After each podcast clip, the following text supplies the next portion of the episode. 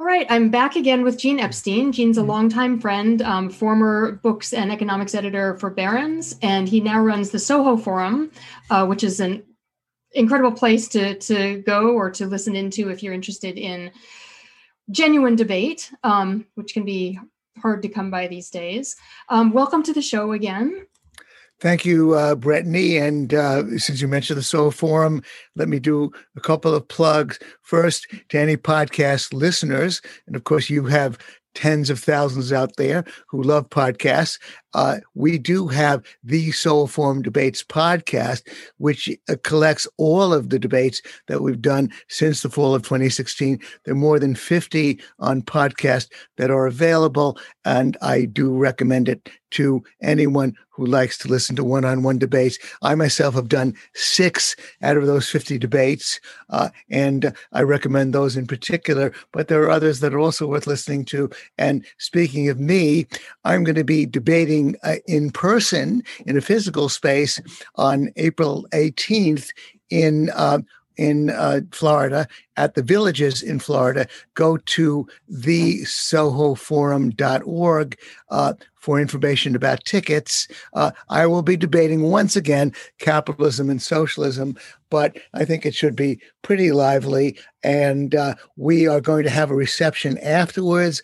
Uh, we're going to be uh, following through on our twofold mission, which is not just to have a debate of interest to libertarians, but also to have a meetup, a party afterwards where people can meet, greet, exchange ideas, and have fun. So that's Sunday afternoon, April 18th, in the villages in Florida.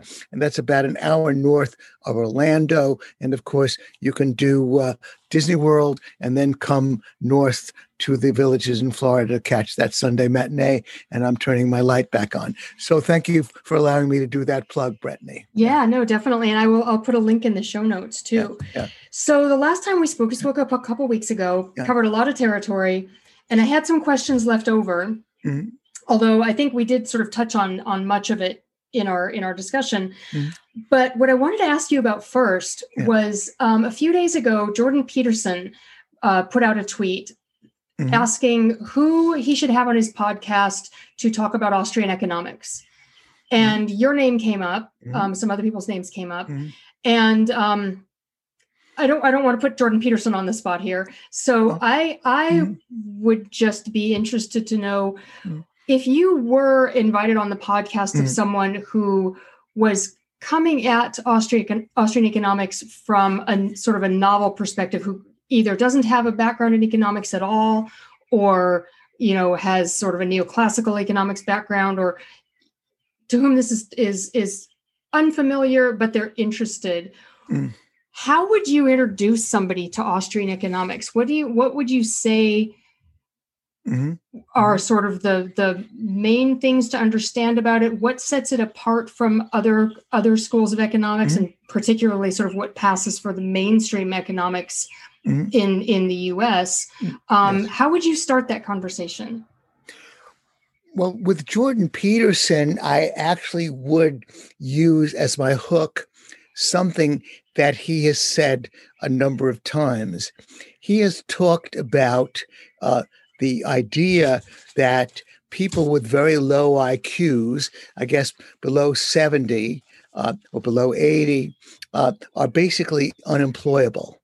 And uh, he thinks he has a good point when he cites the US Army uh, he says that the U.S. Army uh, will not admit people of, uh, I, I, think the threshold is 70, uh, uh, will not be, admit people with a below 70 IQ. And he takes it for granted that if the Army can find no use for these people, then nobody else can. Now, uh, ironically, uh, so to speak, ironically, I come at this uh, not because I necessarily know Austrian economics, but it certainly helps for me to recognize that the free market is a little bit different from a bureaucracy like the army. You know, it helps to be an Austrian to understand that. And then on top of that, because I was a columnist tracking the numbers for more than a quarter of a century, I know what the private labor market numbers look like. And I know that it's quite clear that people below IQs of 70 have regularly had jobs in the free market. I know that mm. from the percentages. I know that if they're employing like more than like 95% of a certain segment of the population, it's got to include a fair number of people with very low IQs.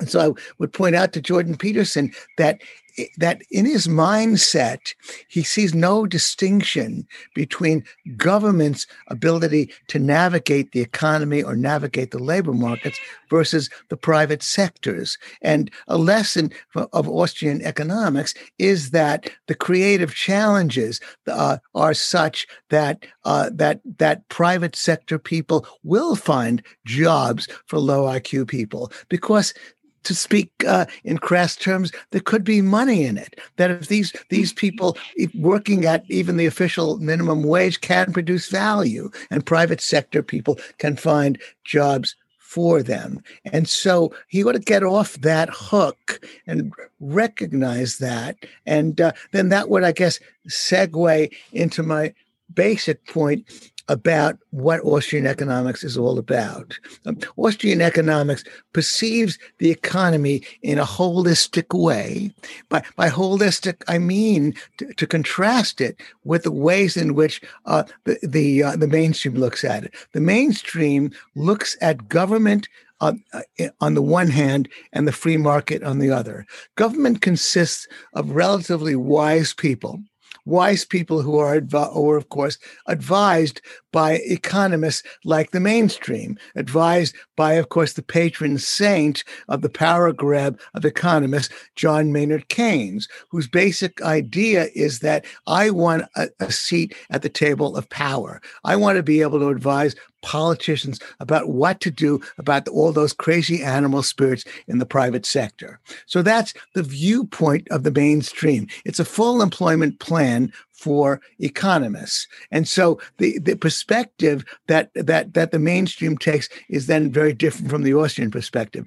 The, the second perspective that the mainstream takes that's related to their bid for power is to regard economics as a branch of physics, as a branch of mathematics. And this, of course, makes makes economics very esoteric, and therefore means that the economists have even greater opportunity to have a seat at the tables of power. By contrast, Austrian economics recognizes that uh, that human action is at the root of what goes on in the economy, and that there are different ways of motivating human action via uh, the, the government versus the free market. Uh, so uh, then we then recognize that institutions like the Federal Reserve are not necessarily uh, institutions that consist of philosopher kings that oversee things and that try to make things better. Uh, they consist of, of people who are motivated in a certain way, who have a certain perspective that might cause them to do far more harm than good. And uh, so I, I, guess that pretty much summarizes it because once you take that holistic perspective about human action and human motivation in markets and the incentives that government offers versus the incentives that uh, that the free market offers, then uh, you, you have a very different perspective and you come to very different conclusions about where the economy is headed. You recognize the ways in which the Federal Reserve, in particular, could be a danger to the free market rather than a, uh, a, help, rather than an aid. You recognize the ways in which, to return to my example about the army and people with low IQs, you recognize that there are things that government will do and things that government cannot imagine doing that creative people in the free market can do. So, I mean, that that pretty much com- covers, I guess, my essential summary. I could elaborate on these points in various ways with Jordan Peterson. Yeah. So there's one one thing you say. Yeah. Um, you yeah. talked about uh, talk about imagination. Can't imagine. Yeah. to me, that's really an important key in having a discussion be- between you know ourselves and with with somebody who's coming at it from kind of a more I don't want to say as a central planning mindset, well, but that's well, okay. Yeah. I, I, so let me put it this way. I think I think a lot of people have a central planning mindset mm-hmm. without ever intentionally having adopted a central planning mindset. I, th- I mm-hmm. think that's mm-hmm. kind of, and we're seeing that with the pandemic. You know, mm-hmm. it's um, sorry, my cat's here battling me for table space. Um, okay. But but I think we're seeing that with the pandemic. There's this mm. unspoken assumption mm. that the only way to mm. deal with big problems is through some centralized planning mechanism. Oh yes. Oh, yes. And if you have an understanding of Austrian economics. I would argue if you have an understanding of 20th century history, you would know that that's the complete opposite of what needs to happen. Yes. But it seems to be the default mindset mm-hmm. that that we're we're brought up in or that that our culture has has created and so that's kind of what we're speaking into when we're talking about austrian economics when we're talking about free markets at all mm-hmm. we're speaking into this this belief that the norm is mm-hmm. central planning that the mm-hmm. norm is an authoritarian system mm-hmm. and given that you know when you have smart people you know like jordan peterson coming at it who are going to use their their sort of analytical capabilities to try and figure out what can and can't happen hmm. you know it's it's very easy to make to to come up with reasons why something is not possible yes and i think if everything we did in life were subject to that standard that you had mm-hmm. to prove it were possible before you did it you know 90% of what humans do wouldn't happen mm-hmm. and i mean I, I lived in hong kong for seven years and when i hear people here in the us talk about you know thing, things like that like well you know there are some people who can't who can't find employment and um, you know if if you have a free market big corporations will just take over and and all these things and i saw with my own eyes that not happening. I saw with my own eyes in Hong Kong, in Vietnam, as it was just, you know, when it was just starting to open up, in China, when it was opening up. You know, I saw what economic reforms and what economic freedom provided for people at the lowest level, people with, you know, zero education or close to zero education, people who lived through war, people who, you know, Hong Kong was built by refugees, basically. Mm-hmm. You know, they're built by mm-hmm. people who came with nothing. Mm-hmm. And yes mm-hmm. yes. built up lives for themselves and, and the city.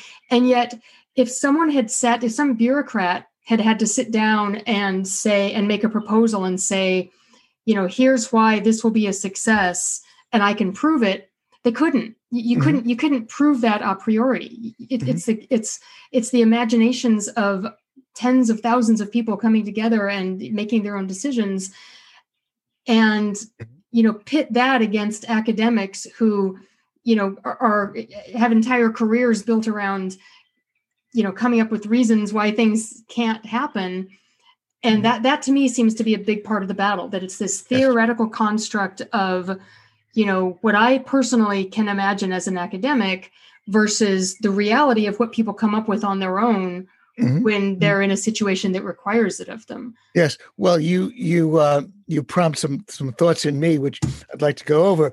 Uh, those are very good observations. Uh, uh, let me mention Thomas Sowell. I was recently tweeting about him. Uh, you know, he's um, both, in one sense, a Chicago school guy who's got some value, but also he's got some very good Austrian instincts. And as he as he puts it over and over again, even even the the smartest, most knowledgeable people uh, you can possibly find uh, about where the economy should be going, how things should be planned, what the future will bring. Even the greatest seers, if you had a hundred of them in a room, they're not going to approach the, the, the fragmentary knowledge that is combined in several million people pursuing their own ends in an economy, so of of whom, of course, those several million will frequently frequently consist of entrepreneurs with ideas that nobody has ever heard of, outlandish ideas that turn out to uh, be very, very fruitful. And so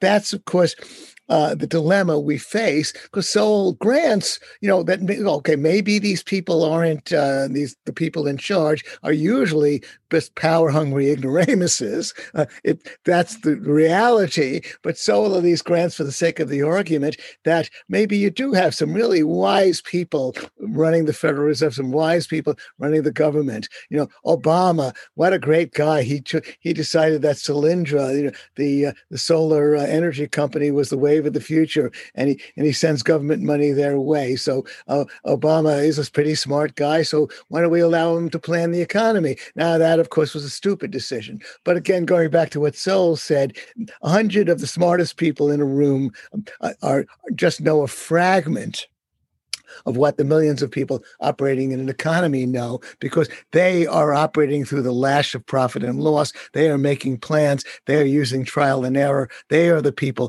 to listen to and to allow uh, to uh, plan the economy because that's the way the economy prospers and flourishes. But I also want to pick up on a point you made about uh, about the pandemic.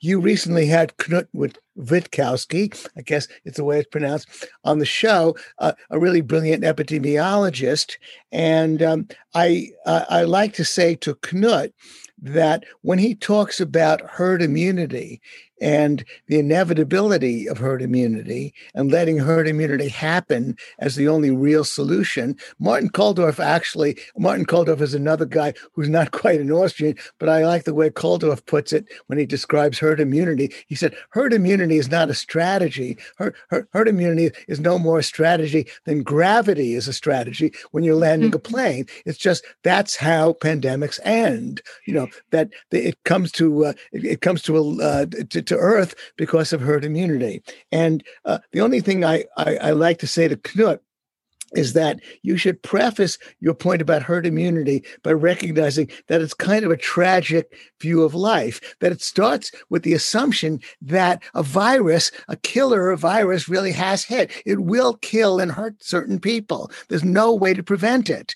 uh, at least no way known to man at this point, uh, setting aside Knut's nutrient solution, which we get into, but no way. The vaccines are not going to do it. Why can't the vaccines do it? Because viruses respiratory viruses constantly mutate, constantly change. They're built to evade vaccines. And so that begins with the tragic sense of life, which is that uh, that a, uh, a virus is hit and it's going to do some damage. But how do we mitigate the how do we lessen the damage? What do we do? Do we bring in government? Well, government only makes matters worse. It makes mutations more possible. We allow herd immunity to happen. And that sounds grim. That sounds like you're not sensitive to human life. But that's unfortunately our only choice, given the tragic fact that the respiratory virus has hit. Nature gives us a way to get out of it through herd immunity. Now, there's an analogy there between uh, uh, economic bubbles and and allowing mm-hmm. the free mm-hmm. market to solve the problem. No, mm-hmm. we didn't bring on the economic bubble. We didn't welcome it. It was actually usually brought on by the government, by the Federal Reserve. The housing bubble was nothing that the private sector created. It was created through government policy. Um, and so it's tragic. Uh, a, uh, a an, an, economic bubble in the stock market is tragic. Malinvestment in any, any industry is a series of errors that have to be corrected. We didn't create them. We think it's unfortunate that it happened. But moving forward, what is the solution? The solution is only to allow the bankruptcies to happen, allow the malinvestment to reorient. That's tragic because it's tragic because it means that some people are going to get hurt, that businesses are going to fail, that some people are going to lose their homes. Bad things are going to happen. But just like herd immunity, it's the only real solution because if government intervenes and creates zombie companies that stay alive only because they're getting go- government subsidies, that's only going to create worse problems down the road. So it's a similar approach, which recognizes that when a bad thing happens, it's not like we rec- that we're like we welcome the bad consequences. We only recognize going forward as Austrians that if, that the bankruptcies have to be allowed to happen because that's the only way for the economy to move forward. And so again, I'm analogizing the herd immunity. Uh, yeah, no, it's a great analogy. it's I mentioned this to Knut. He he appreciated it. I said, I don't know if I, I, I said to Knut, I don't know if you care about this. Knut said, No, no, that makes sense. It makes sense to me. So I, I turned Knut Wittkowski into an Austrian because he recognized the same point. And indeed, the respect that even a Kulldorff has. And I forget that lady from uh, London, from Oxford. She's Gupta. made some. What's that? Sunetra Gupta. Yeah, uh, yeah, right. And she's uh, she's made similar points. There is a, uh, interestingly enough, among epidemiologists, there's a kind of an Austrian approach, a Hayekian approach, and an approach that's shared by people like Thomas Sowell, who I think has been very articulate on that particular point. Uh, so well, I, I, think I, think there is a there is really a a, a, a common ground there that yeah. I'm very interested in with sort of people who recognize that we're part of nature that yeah. that as human beings we're part of nature and that mm-hmm. fighting nature usually ends up you know not working out well for us. Yeah. Um, no, I, I, would i mean of course yeah we're part of nature. Of course i would admittedly part of my hobby horse is that to say that we obviously want to harness nature. We obviously want to modify nature. But of course i think that particularly these days, it's important to emphasize that side of it, what you just said, that we are part of nature. We we we, we work with nature, but we, we can't supersede nature. Instead of taking a sledgehammer to it. Yeah. Precisely. Yeah. yeah. But I mean, obviously, uh, if we let nature take its course completely, then uh, we'd have more we'd have a little bit of trouble. But clearly, right. it's important to emphasize what you just said that that nature actually uh, uh, uh, does uh, work on our side with respect to viruses. Nature nature does inflict the viruses on us, though. So recognize yeah. a tragic fact. And and the only thing I like to point out to Knut is that I wish you'd at least say that it's not as though I welcome the harm and and and the anguish that it's going to cause in people if we allow herd immunity to happen. It's just that this is a way to minimize the, the loss of life.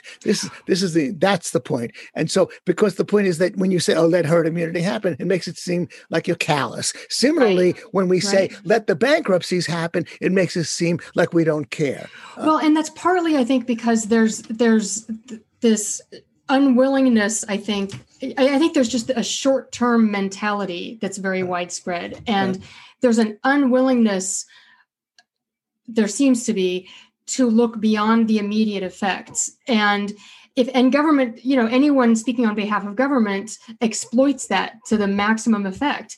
Because if you if your argument is you know it's it's going to be less costly in terms of lives or in the case of banks failing in in in in terms of of dollars in terms of economic harm to people it's going to be less costly if we take the harm now than if we impose this pretend solution because that's really what it is it's a pretend solution the lockdowns were a pretend solution and bailing out corporations and banks is a pretend solution yeah. it only makes things worse mm-hmm. and i think a lot of people can't hear that in the moment. They can't hear the part about it going to be worse in the future. You know, the reason we're having the reason we've had economic downturns recently is because there were bailouts in the past. Yeah. Um, and it's getting past that mm. inability to see beyond the immediate, you know, I think there's a belief that if the state can step in and do something and you know er- erase the pain momentarily or or even you know in the case of the lockdowns it didn't even do that. But if it can make it look like it's taking care of the problem momentarily you know what happens in the future kind of doesn't matter or we're not going to think about that now. Mm-hmm. and i think part of part of um, i'm not even going to say austrian just part of economics generally is you look at you don't just look at this moment in time you look at the impacts down the road. Um, yeah and well, one one specific thing I wanted to to ask you about was. I got to correct you on that, Austrian. So, but go ahead. okay, no, no, well, well, okay. Let me just ask my question first. Oh, um, that before there was FDIC and before there was a central bank, isn't it true that there were numerous bank failures and they didn't bring the economy down? Numerous bank failures that didn't bring the economy down. Well, yeah. no, uh, I, I have to say that a lot of what I've learned uh, about uh, the uh, pre-Federal Reserve, I've learned from George Selgin. And Selgin, for example, was very good. I remember in a debate when he was talking about the consequence of bubbles. Now, um, Selgin has taught me that government intervention uh, pre-Federal Reserve was quite extensive, uh, hmm. that, uh, and and and that there were indeed recessions. Selgin makes two points that I think are worth emphasizing since you you raised the question. Number one, uh, that uh, in particular uh, the uh, the banks for many decades, even post Federal Reserve, were not allowed to branch. When it was it was called unit banking. Particular banks sort of like this, but it meant in particular that banks were very unstable because of government regs. That meant, for example, that if a bank in a particular area just lends money to soybean farmers, and that's all it does, then mm. then if there's a problem with the soybean crop, then it's it, it uh, its uh, creditors, it's uh, rather its debtors are going to be in trouble. It won't be able to collect money, and the bank could go, go under. And so there would be a natural tendency, as indeed has happened over the last 20 years, which actually has been by and large a good thing, a natural tendency for banks to branch with others so that there's diversification. And, mm-hmm. and what would have happened had banks been allowed to branch is that they would naturally, of course, have dominated the banking industry.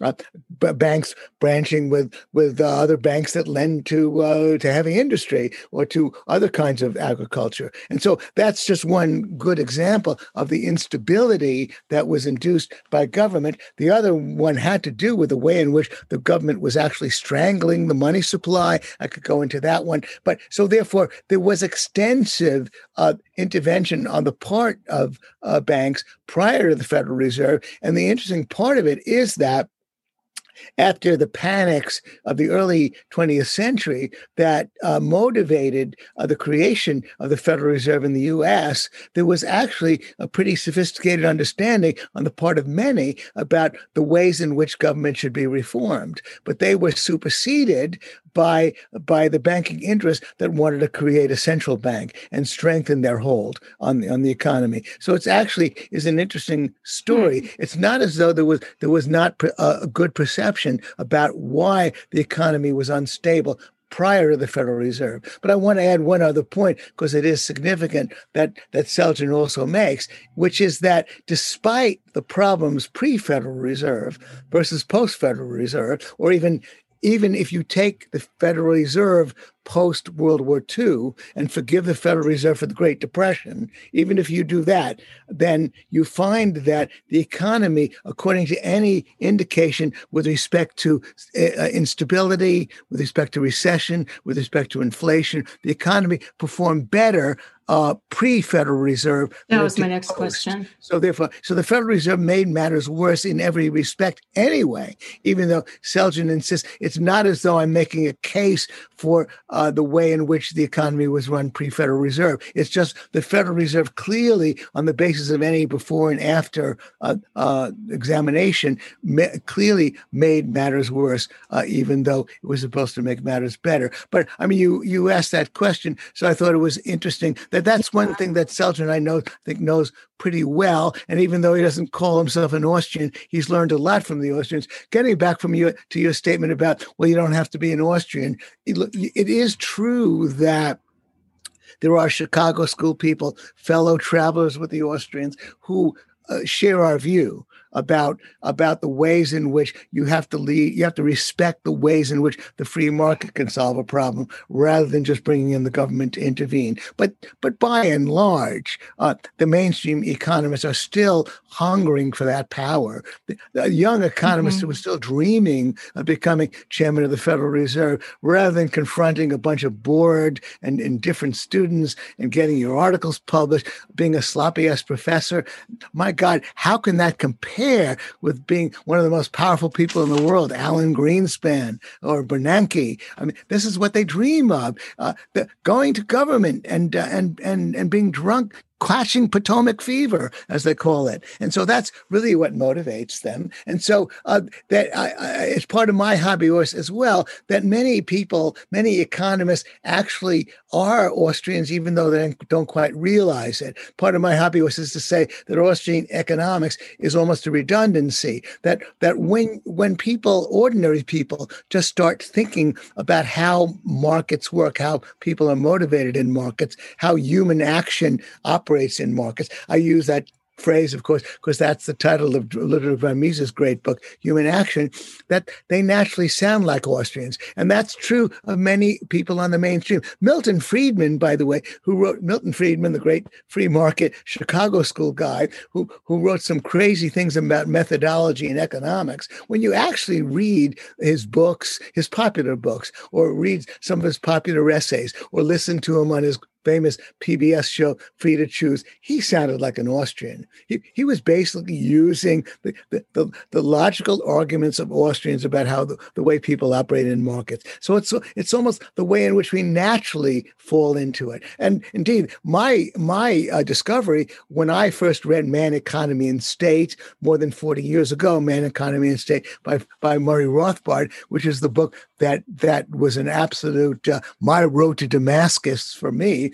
Changed, altered my thinking considerably uh, in an in a totally different direction. I discovered that that that Murray Rothbard was also echoing for me the way in which I naturally start thinking about economics. And but of course, when I say it's natural, I admit that uh, that your point uh, is well taken, which is that unfortunately, it seems as though people naturally think when they look at when they look at um, epidemics uh, like COVID, when they look at recessions, they naturally tend to think that the government is the only solution to the problem. Uh, they they naturally, uh, in particular, of course, in the case of recessions, they naturally forget that the government caused the problem because they don't even ask that question. And my God, there's just so many academicians, so many people who are supposedly quite smart, who just are, in particular, I meant I, I am focused on the 2008 2009 housing bust, uh, which I mm-hmm. lived through. Amazing that this was the most palpable example of a government-induced bubble and a government-induced recession, and yet uh, there's so many people who, who who should be well informed who are absolutely blind to that fact who blame it on the mm. free market. So yeah. that's another yeah. long-winded response to some of your pretty uh, good perceptions. I did want to mention because I noted it down when when you mentioned big corporations and uh, and uh, and how they dominate. Obviously, the other Austrian perspective is always to ask what role is government playing in this. Um, it's always to to understand that government is a player in the drama. Government is not is not the maestro that's leading the orchestra. Mm-hmm. You know, mm-hmm. it's an orchestra, and it's going off tune. Just to continue my analogy, government government might have the instrument that's that's creating creating the most dissonant sounds at all of all in the orchestra. It might be causing most of the reason why why uh, why it's it's go, the orchestra is going astray. So if you ask that question,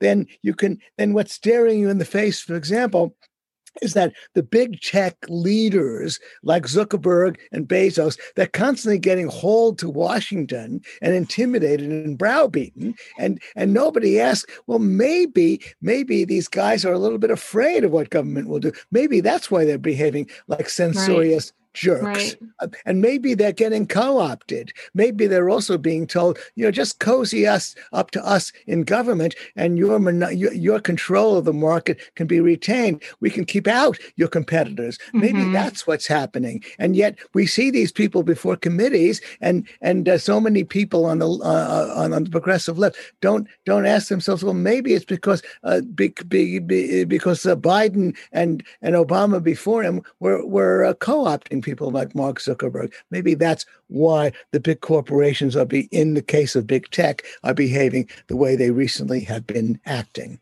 Yeah, no, and that's I think that's yeah. supported by by the evidence. One thing I wanted to get back to, you yeah. said when you read Man, Economy, and State, it kind of yeah. it changed your way of thinking. What was it about it? What was what was the was there like an aha moment? Was there a certain thing that he said or or a perspective that you hadn't what was what was different about that from what you'd been reading in the past yes well uh, to begin with of course the broader perspective of starting with the individual and then working outward and then uh, and then recognizing that uh, that government uh, is is is a part of the drama. It's not overseeing the drama; it's just a part of it. But then, uh, my particular story was that at the time I was teaching mainstream economics in college. Uh, I never took a PhD, but I had a job as a professor, and uh, also, I was hearing a lot of left wing economics because I was at the New School. So that was pretty much the only economics I knew. But uh, but because I was teaching at St. John's and then City University, I had to work from a standard textbook uh, and uh, and and teach concepts like imperfect competition uh, and concepts like land, labor, and capital. And the the, uh, the digressions in that book meant a lot to me. Uh, when uh, when Rothbard picked up on certain concepts of the mainstream and then put them in an Austrian context, that's what impressed me the most because of that's that's where I was at at the time. I, I always say to people, probably the first, your first book on Austrian economics should not be Man, Economy, and State. It's a little bit dense. It was my first book and very appropriate for me then because I was teaching and I was in my enmeshed in mainstream economics. Uh, one of one of the examples I could choose, which I guess is the briefest one which also uh, meant a lot to me from the standpoint of left-wing economics, was that was that Rothbard uh, gave us this very straightforward reasoning about the role of these three uh, different uh, sources of production, what's called land, which includes resources, you know, oil and coal, and also, of course, land that you cultivate. So that's the natural bounty. And then second, of course, is labor, and the third is capital. And so the the mainstream teaches you that that's land, labor, and capital. And this is the irony. And of course, the left wing says, well, the capitalist isn't entitled to anything. The capitalists are just exploiting you. Uh, so that's that. That was interesting. And then here, Rothbard comes along and says, well, actually, capital is not a source of production. It's not an original source of production. Why? Because capital, which is like offices, stores, factories, capital has to be made from land and labor. That's all capital is. And and then so Rothbard said, you ask, is there a return to capital in that sense? The answer is no. Capital gets no return. And uh, because land and labor are the sources of production. That's what capital comes from. It's it's secondary. And so that that might not strike you, of course, as such a great insight, but then it just put a certain framework on things. And then, of course, Rothbard asked, well, why then do capitalists get any money at all? And then he explained, of course, that they get money, they earn something because they they advance resources, they advance money to land and, and labor in order to produce something. They have to wait for their return because the production process has to be over. And the production process can sometimes last years before they get any return at all. So they put something forward and they won't, of course, unless they can get some return later on. The capitalist is the, it plays the waiting game, is the patient waiter. Uh, uh that's a bad word because that sounds like it works in wait for the return. So yeah. that's what he explained. And then, of course, then there's the entrepreneurial profit. The pro- the capitalist is taking a risk uh, potentially, uh, and and won't take that risk unless there's some uh, uh promise of an even better return. And of course, the capitalist might suffer losses. So so capital and capitalists are very different entity altogether.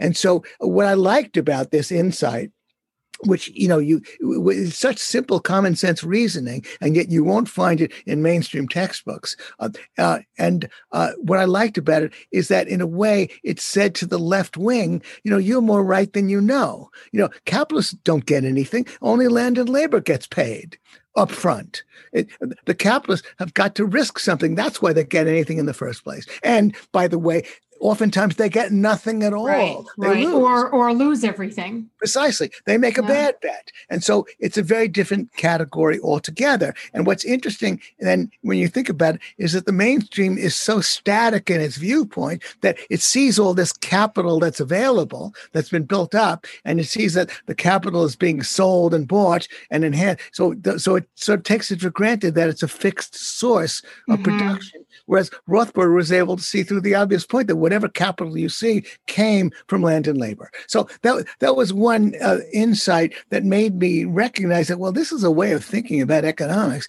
that really makes sense. That doesn't doesn't get admired in in, in thoughtlessness. And of course, obviously the uh, the, the time preference point, which uh, when I said waiting or the waiter, uh, that that of course is a key insight as well. Why do you have interest?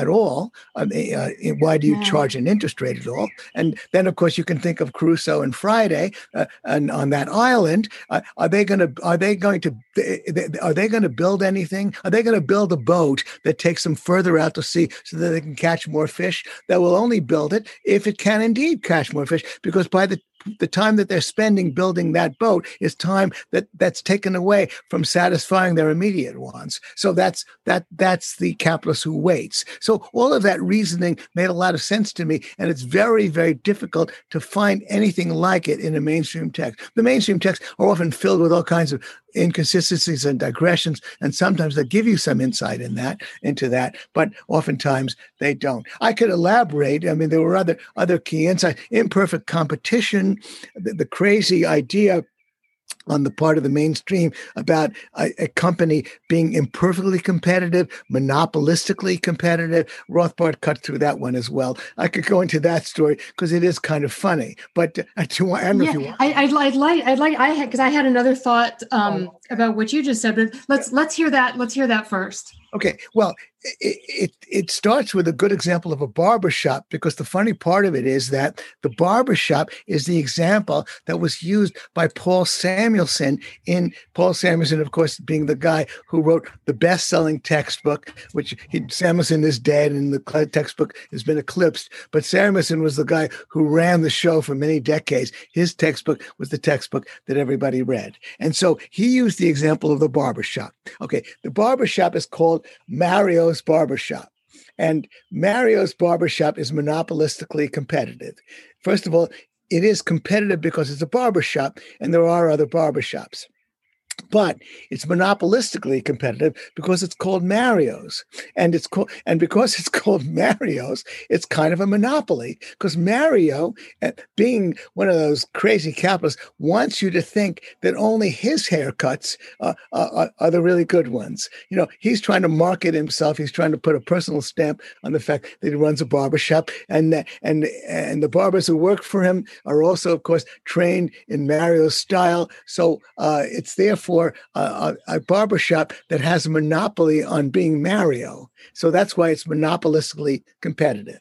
And indeed, I'm just articulating what Samuelson wrote. Okay, then the next step in it is to say that because it's monopolistically competitive, and now be prepared for this one, it's always operating uh, below its capacity. It's always it's always investing in excess capacity. It's always inefficient. It it um, it's it's below. It's not at the at the bottom point of its average cost curve. It's always got excess capacity. So it's a waste. It's stupid. It's terrible. He carries on about this about about how. Well, it's also got to be overcharging its customers too, right? I guess, I guess because he's, know, I had, I'm not clear about, well, yeah, indeed. Obviously, uh, you know, I have to think about that. I, I forget if Samuelson actually specifically wrote that. It, it's very inefficient because he's investing in too much capacity. I guess he must be overcharging. Of course, you and I would say as Austrians that that that's he's he, may well be overcharging his customers, quote unquote, because he wants people to believe that Mario's touch when it comes to giving a haircut is worth a premium because that's what motivates people in a free market. They actually are pursuing monopoly. You know, Gene Epstein would probably like the, the world to think that there's absolutely no substitute for Gene Epstein, even though I secretly know that there is also Bob Murphy. And, and Bretigne Shaffer probably wants the world to think that too, although she secretly knows that there's also Tom Woods. So there probably are a few substitutes, more or less. But we're we, all monopolistic competitors. Well, we all seek monopolistic competition. We're all monopolistic com- competitive. But uh, but I, I want to get back to the excess capacity part of it because this was the point that Rothbard uh, emphasized and that Samuelson empathized, emphasized. They are always at excess capacity and and uh, and setting aside the overcharging uh, which i forget if samuelson went into they are always at excess capacity and this means that there's an immense amount of inefficiency going on in this market and now now now ask yourself why is it that uh, that they are at excess capacity because of something that I'm not going to be able to explain. Because of the way the curves are drawn because the demand curve is going back down and is downwardly sloping and because the cost curve is something like this uh, and and the tangency uh, nobody's going to follow this on on the air but i'm going to say trust me if you draw it the way draw the curves the demand curve and the cost curve the way that samuelson tells you to draw it then they were always at excess capacity. But then here's here's the really funny killer which is why uh, what evidence does samuelson suggest is independent of that? What evidence does he himself observe about mario's barbershop always being at excess capacity? He says the chairs in the barbershop are empty much of the time. And even before I read this in Rothbard, read Rothbard's refutation, it occurred to me that Samuelson, being an academician, a professor, probably was able to take his haircuts during the week and never on the weekends.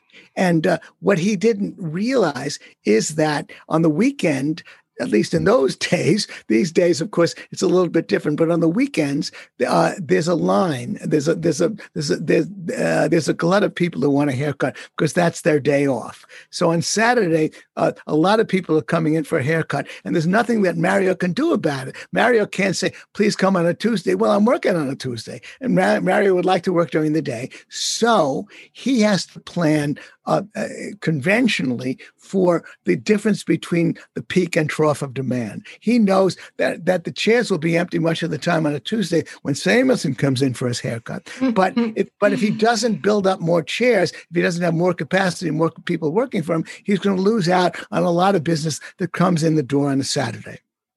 So that's probably why it's happening. But this was beyond Samuelson. He couldn't understand uh, mm. uh, why Mario might have planned on those extra chairs. Uh, and so, uh, but then in particular, then getting back to Rothbard's critique, Rothbard then actually quotes somebody else as saying this. Uh, is it really, it, does it really make sense that, that monopolistically competitive firms would, as a practice, as a pattern, always invest in excess capacity what makes them all so stupid why do mm-hmm. they do that eh, why why don't and obviously some will invest in, in, excess capacity some may have not enough capacity people are making mistakes They'll, why would they do something that's going to cost them they, more for no return Exactly. What sense does that make in the first place? Although my barbershop point, by the way, in Samuelson, this confusion about those chairs probably makes the most sense. That's why Samuelson got confused. But yeah. about, about uh, interestingly, uh, it indicates why Samuelson chose a barbershop as an example, because probably he observed those extra chairs and he said, right. No, I've that's hilarious. That's I've got to put this in my textbook.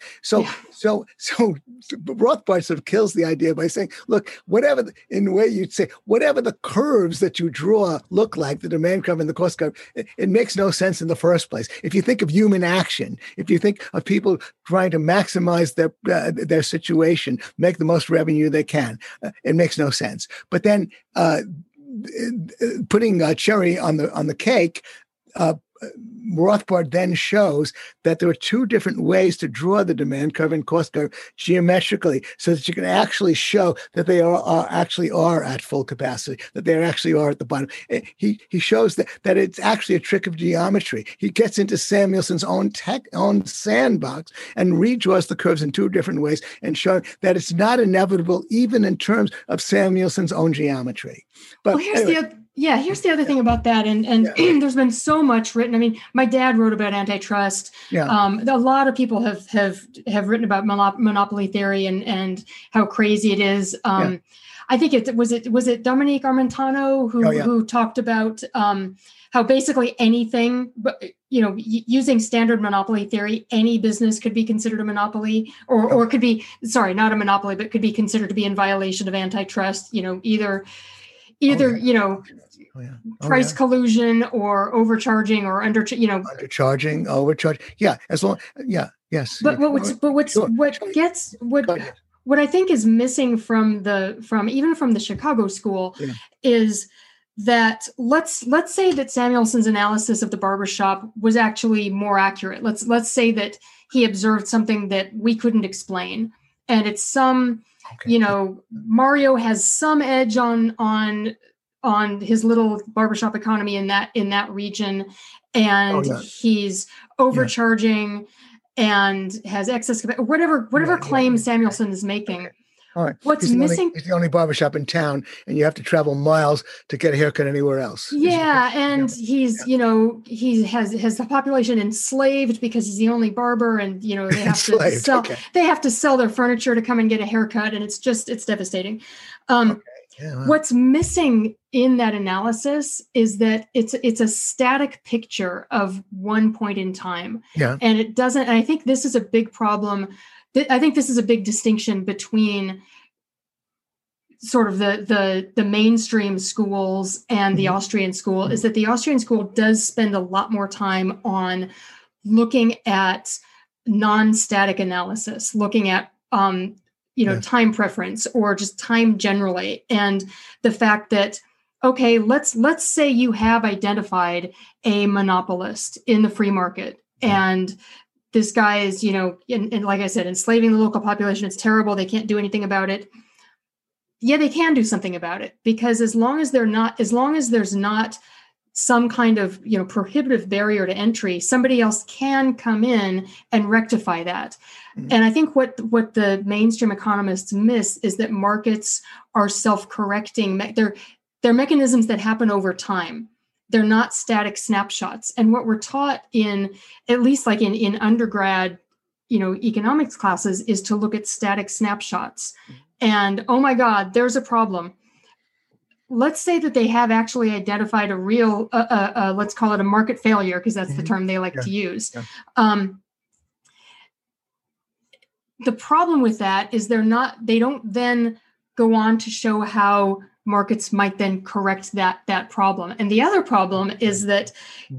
at least at least as i was taught it maybe hmm. maybe others you know got it got something different mm-hmm. but it's this huge leap in logic because there's there's let's again problem identified and it's automatically assumed that well this means we have to have government step in and do something mm-hmm. there was never again where I went to school, there was never any explanation for how government was going to actually make it better, mm-hmm. how we weren't going to end up with the same problem, given that government itself is a monopoly, mm-hmm. um, how it wasn't going to make it worse, um, or or why we expected the solution to work at all. Mm-hmm. So there's there's again i just i just sort of liken it to this to magical thinking that yes. well we have a problem we can't quite understand we don't know what to do about it. Therefore, government has to step in. Mm-hmm.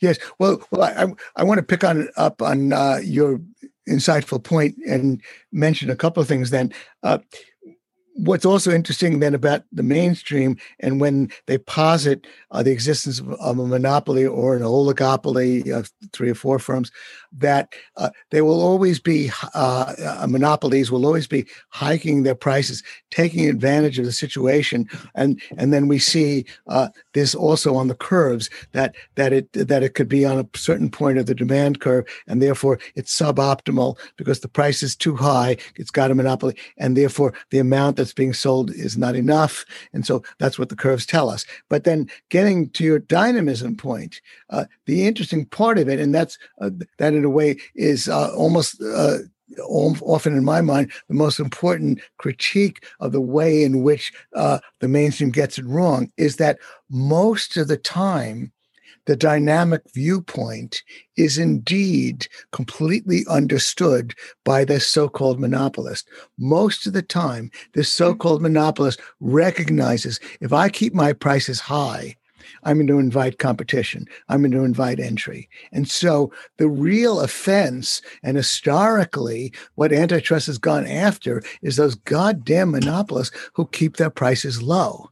And uh, and here I'll I'll quote Thomas Sowell again, who said that that's those are the people they go after. The people who've achieved a monopoly because their prices are rock bottom. You know, starting with John D. Rockefeller and Standard Oil, who kept yeah. lowering his prices. He never raised a price in his life. All he did was cut prices and cut prices. And as Sowell jokingly says, uh, the the argument on the part of antitrust is that well, of course, this guy is charging a low, lower and lower price, but but someday he'll raise his price. Someday he'll take advantage, even though right, he'll capture the whole market and then. Well, he well he well he he has much of the market because he's got he's got he's got too much of the market. He's got a very low price. You know, he's got you know, Mario has a usually has a very low price, but indeed get picking up on your point, it's really that the perception of of of of the of the of the, of the Sam Walmart of uh, uh, uh, Sam Walton of Walmart, the perception of the Bezos is that if you ever start doing that, if you start hiking your price, you're going you're going in the long run going to undercut yourself. That's a perception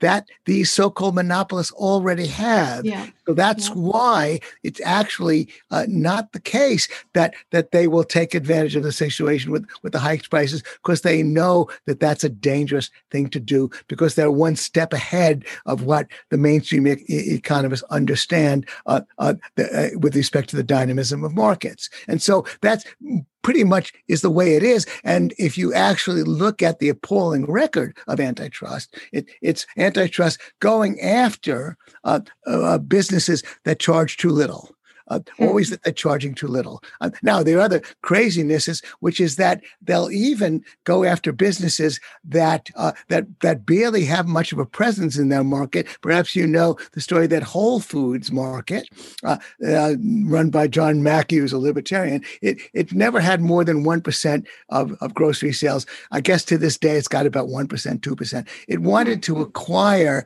another uh, store. I forget the name that produced organic food foods, and yeah. uh, and and and and antitrust stood in its way. It had to fight uh, and to spend millions of dollars fighting antitrust because antitrust is always fast on its feet. Does does Whole Foods account for just one percent of all grocery sales?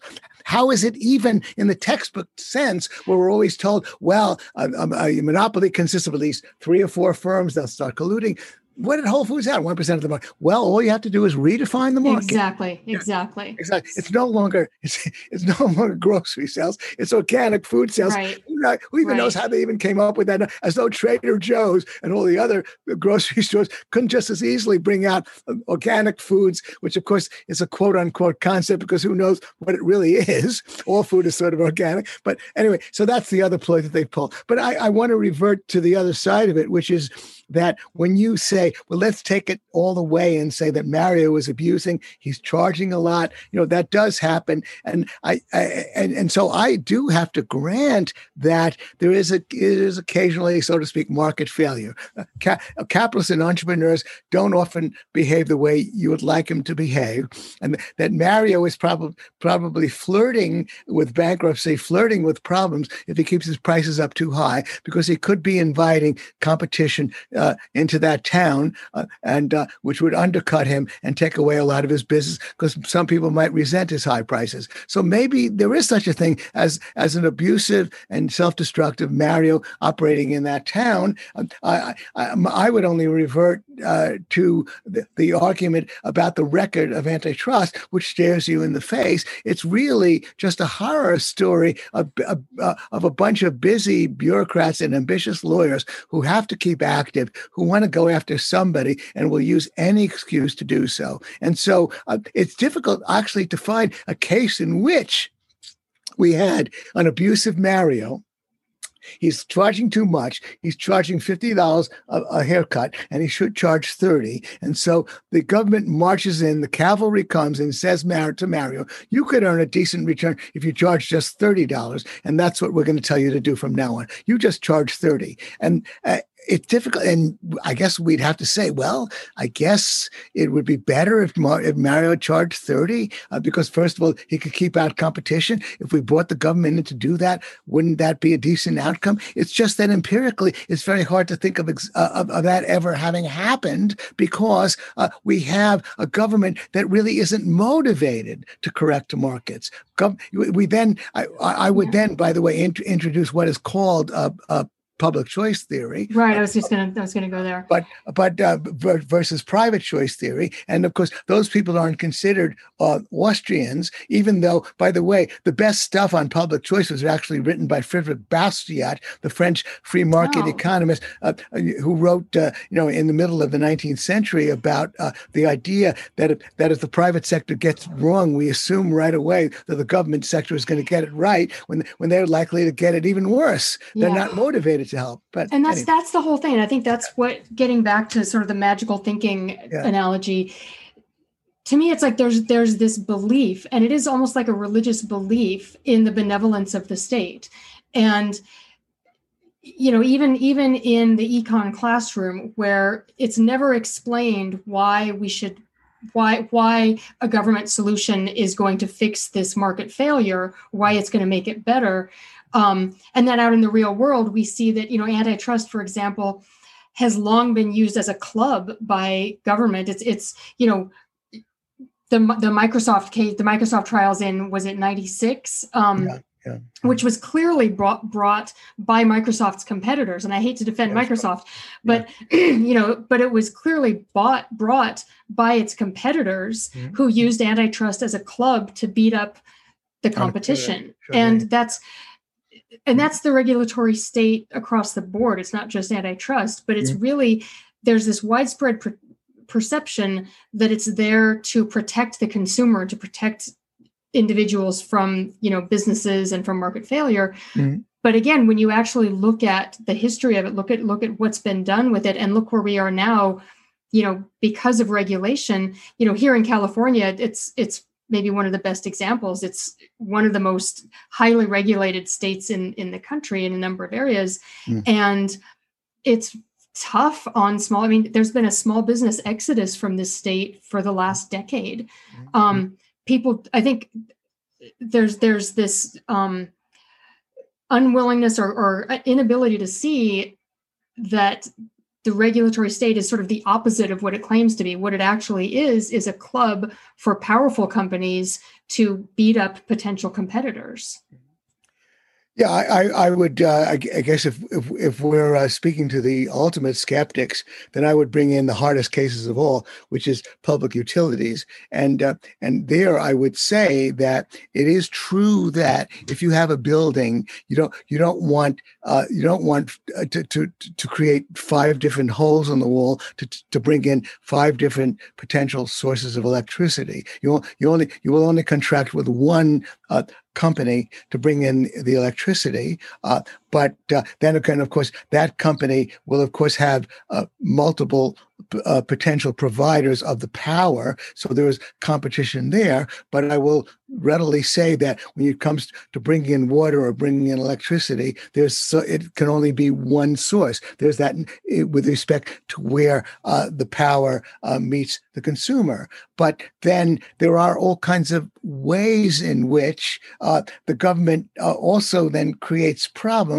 because then it creates these public utilities, these public utilities that have no particular motivation uh, to, uh, to, to, to, to charge low prices. They work on a sort of a cost plus plus formula. And then the government brings in intervention that says that here's a massive subsidy, or beyond that, you must use solar energy. We'll, uh, we'll both subsidize it and force you to use it, force you to use an unreliable source, will force you to become a sort of bureaucracy that can only raise its prices and not lower them. We, in particular, for example, it's been pointed out that we have a, a, a, big collapse in the price of oil, price of natural gas. All of those sources of energy have, have fallen in price uh, by and large because of fracking, and yet uh, public utility prices continue to rise. Mm-hmm. And uh, and yet and they should have fallen. Of course, one of the reasons why they've risen, of course, is because uh, because of the the enforced use of of solar and wind energy. But beyond that, because, because say there's no incentive. There's no yeah. incentive. You know, they're not going to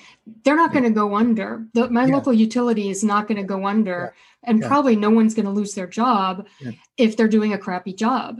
Um, and I would go further than that and say, yeah. you know, this past year, I think we've seen some really good examples of why you don't want government in charge of the quote unquote natural monopolies. You know, right here in my town, I think I talked about these guys the last time we spoke, but Tin Horn Flats, the local our local restaurant who's been defying the lockdown orders. Um, they have been attacked by the city. I mean, they had their license pulled, their conditional use permit pulled. They've just they've been taken to court several times, and finally, the city um, asked a court for permission to cut their power and water, which they did. And then, you know, to, to their credit, some some locals came and brought them a generator.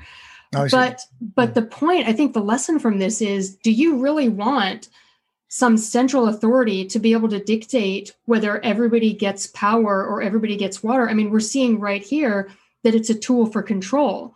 Mm-hmm. If, if you're a business and you don't do you don't you know jump when the state says to jump and and by the way these are dictatorial orders they're not laws um, you're going to get your power cut off mm-hmm. is that really the society is that how we want society organized um, yes. yeah. and the other the, the thing that's always sort of struck me is well okay let's say you know yeah that's that's true. It does it does sort of make sense. I only want one water line coming into my house or my place of business. I only want one power line. I don't want i don't need you know a dozen different ones to choose from. But then if it really is a natural monopoly why does the state have to prohibit competition? Yeah. Well that's right. Excellent point.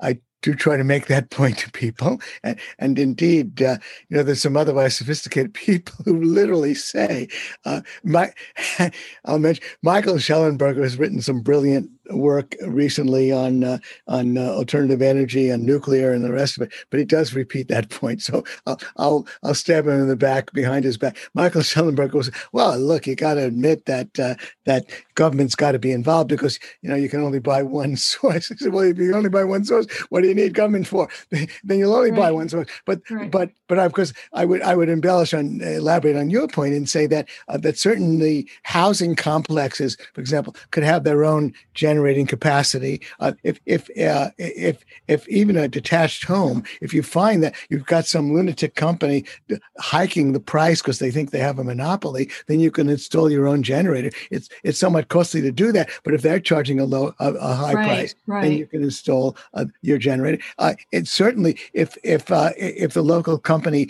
is indeed also abusive, then another company could come in and say, look, we, we can. You have a right on your property to cut off their pipe and take in our pipe. So even then, there's mm-hmm. the potential for entry, uh, yeah. uh, for competitive entry. And as I say, the, the easiest recourse on the part of you know one third of the population that lives in apartments is that they can have a reasonably efficient source of independent energy if they don't like the way the power company is charging. Uh, well, I would also you know to get back to to the issue of imagination, I would also say that you know I have I have no idea what it might look like if it were freed up. I don't know. You know, if if if if all of a sudden we got rid of of natural monopoly and and state monopolies on on power, water, yeah. utilities, I don't know what might pop up. I didn't foresee Uber, you know, and I've written on taxis. I, I wrote yeah. a piece about about the taxi industry in Hong Kong and you know i could i could i could write a great piece about how messed up it was but i didn't have a solution. And then finally someone came up with a solution. And it's like well okay i didn't think of that.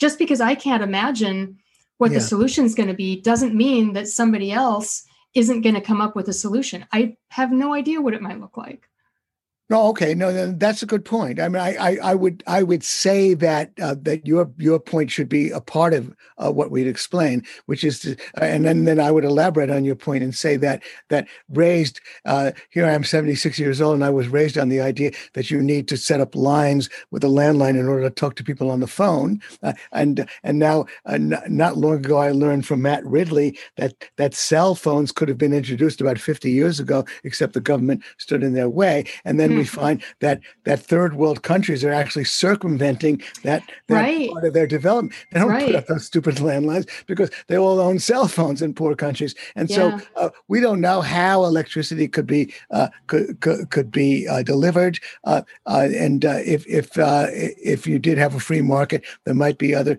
creative solutions. With that said, I would still want to emphasize that when you think about it in in practical terms, statements like, "Well, there can only be one provider of of of, of water and one provider of electricity," that that you that there are other things to be said. That that there is pl- room for competition and there's mm-hmm. room for pointing out that you create monster behemoths. You you create government lunacy when you then put these companies under the control of government and when you don't allow market competition to happen that that even then the most extreme case the natural monopoly of the public utilities is really not uh, not really a natural monopoly that you'd want to uh, want to allow government to control and so that's the extreme case that we pretty much have dealt with but with that said we want to concede at the end of the day that there will be market failure well, and of course, the worst market failure of all is is people who go into businesses that fail because then they use resources that aren't that, that are no use to us. But but but if somebody's going to lend them money, they're going to go into their business and they're going to fail. Restaurants fail all the time. We see failure all the time. But it's such a non sequitur to imagine that that if markets fail, governments can succeed. I sometimes want to draw an analogy, for uh, for example, with all the ways in which families fail each other. You know that that that uh, should that government step in? Ver- verbally abusive environments, because it's true the government will step in if a kid is hit too hard with a stick. But but how about but how about all of the abuse that happens in a family where people verbally abuse each other? And and I, and I hate to see that. Bullies who are, are verbal abusers, and uh, and and and there's a natural idea that of course the social workers should step in, should do tabs on verbal abuse, should jail people who do it, should regulate families, should step in because the family failure is ubiquitous, uh, and uh, and and uh, it makes the same amount of sense to talk in those terms as it does to talk about government intervening in uh, in markets. Right, and, and I wonder, I wonder, you know, did Samuelson ever look at the market failures, or I shouldn't say market failures, but did he look at the inefficiency? in his solutions you know so if there's if the solution is to have the state take over utilities did he ever do an analysis of, of the inefficiency there? No, of course not. No, look, he was hung up on those on Mario's barbershop. But also, I mean, you, you know, perhaps perhaps you know as well that that Samuelson produced that famous graph about how uh, uh, in his textbook showing the the output of the of the U.S. economy versus the output of the Soviet Union. Are you familiar with that? He he was he kept publishing this graph showing that in a few years or in ten oh, years. Oh, that was Samuelson. Yeah, that was him. Okay, project- I remember hearing about this in in high school. There was this big concern that they were going to outproduce us. Yeah, yeah, and uh, and and uh, and so he he kept publishing this and updating it. Uh, you know, every time the textbook got updated, that they're going to outproduce us. But but my point is that it was not that that this was a, a, a forecast that was proved wrong.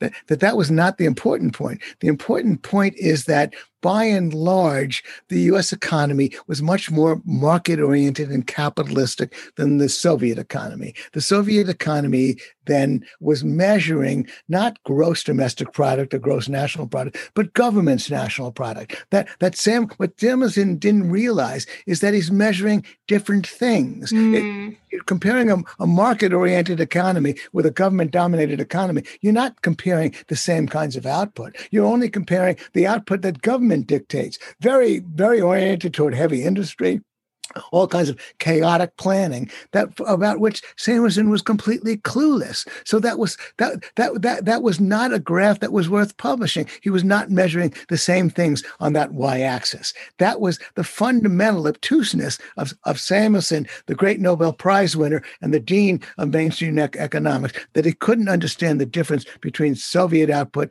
and U.S. output, uh, given the differences between the one economy and the other. But I think that's a common. I think that's a common common misconception or, or common sort of misunderstanding about what economics means or what what economic well-being means because yeah. you know we can look at gdp for example and oh you know it's a big number this year that must be good but what's really important is what are the people in that economy get getting what are they yeah. producing what are they getting for themselves yeah. and mm-hmm. so you know yeah just producing bridges that go nowhere yeah no that's that's not of value and i and i feel like the the austrian school really looks more at the focus is on what is of value to the people participating in the economy mm-hmm. as opposed to how many tractors did we make mm-hmm. and am i right about that? Is that well, no, I, a distinction I, worth making I'm uh, I'm about you know like ninety percent of the way with you on that one. I mean, I will say that that aggregate numbers, you know, dollars and and, and uh, price indexes do have some value. Uh, they they they do have some contain some information. But as you perhaps know, you know, people like Don Boudreaux, there was another group down at the Dallas Fed that was that was doing research on what people were really buying and consuming. And and I mean, Sowell does this a lot as well to talk about well what does it mean to be poor? What what uh, how many poor people own a car? How many poor people own a microwave or an air conditioner? And so that that uh, that kind of information i think uh, is is very important and valuable. I mean the next part of it is we have to ask well are they doing it on borrowed money or not? So we have to ask related questions about that. But certainly it's it's important to ask yourself what are they really buying? What are they really consuming? And and then when you talk about uh, consumers spend cons- consumption in those physical terms, then you begin to realize that uh, that that certainly e- equality of cons- of consumption has narrowed. That that the di- that the difference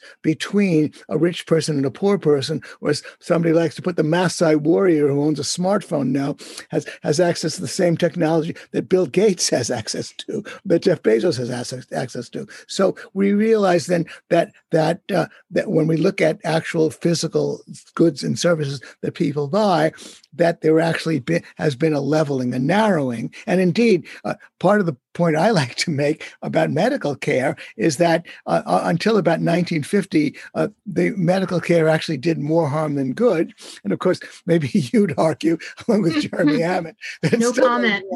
So, so when you read about John F. Kennedy uh, and his back problems, and and how his father got him all these expensive operations that that crippled him, that caused him more pain over and over again, you begin to have a mm-hmm. vivid example of the fact that those of us who couldn't afford medical care prior in 1950 were quite fortunate yeah.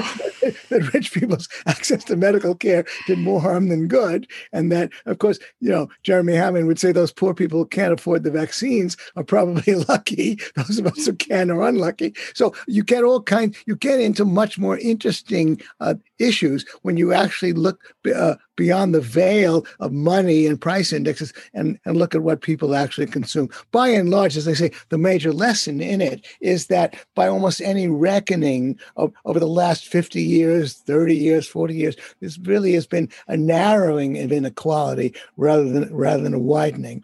That mm-hmm. that that the thing that the that that the the ways in which Bill Gates or Bezos or the rest of them live better than we do are not that important. Right. Right they have bigger houses. You know, what do they really? I guess the you know, the one thing to latch on is the convenience of having your own private jet. I, I was going to say that because that's the yeah. thing that, that, you can get hung and up and the on. freedom to travel yeah, yeah, given well, you know, I can afford to travel, but but I don't have enough money for a private jet. And given the way in which the government deals with us when we go to an airport, then then having a private jet is a great advantage. So that's about yeah. the only difference between Bezos and me, which is that he's got the private jet and I don't. But otherwise, we're pretty similar. Well, and he can buy a chunk of the government, and you can't.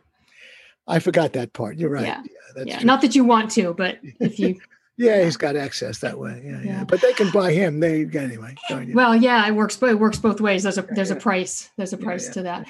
Um, I got to let you go. It's been like an hour and a half. Um, oh, but okay. I think we need to do this again because there's you've raised a lot more questions and, and issues. And, and I'd, I'd, like to get back in. I'd like to get more into the sort of Austrian economics for oh. beginners kind of stuff because I feel like oh. there's. um Oh, that's a lot of fun. No, yeah, yeah, yeah. So let's um let's do this again. Will do. Uh, look forward to it and talk to you soon. Bye-bye. Okay, thanks.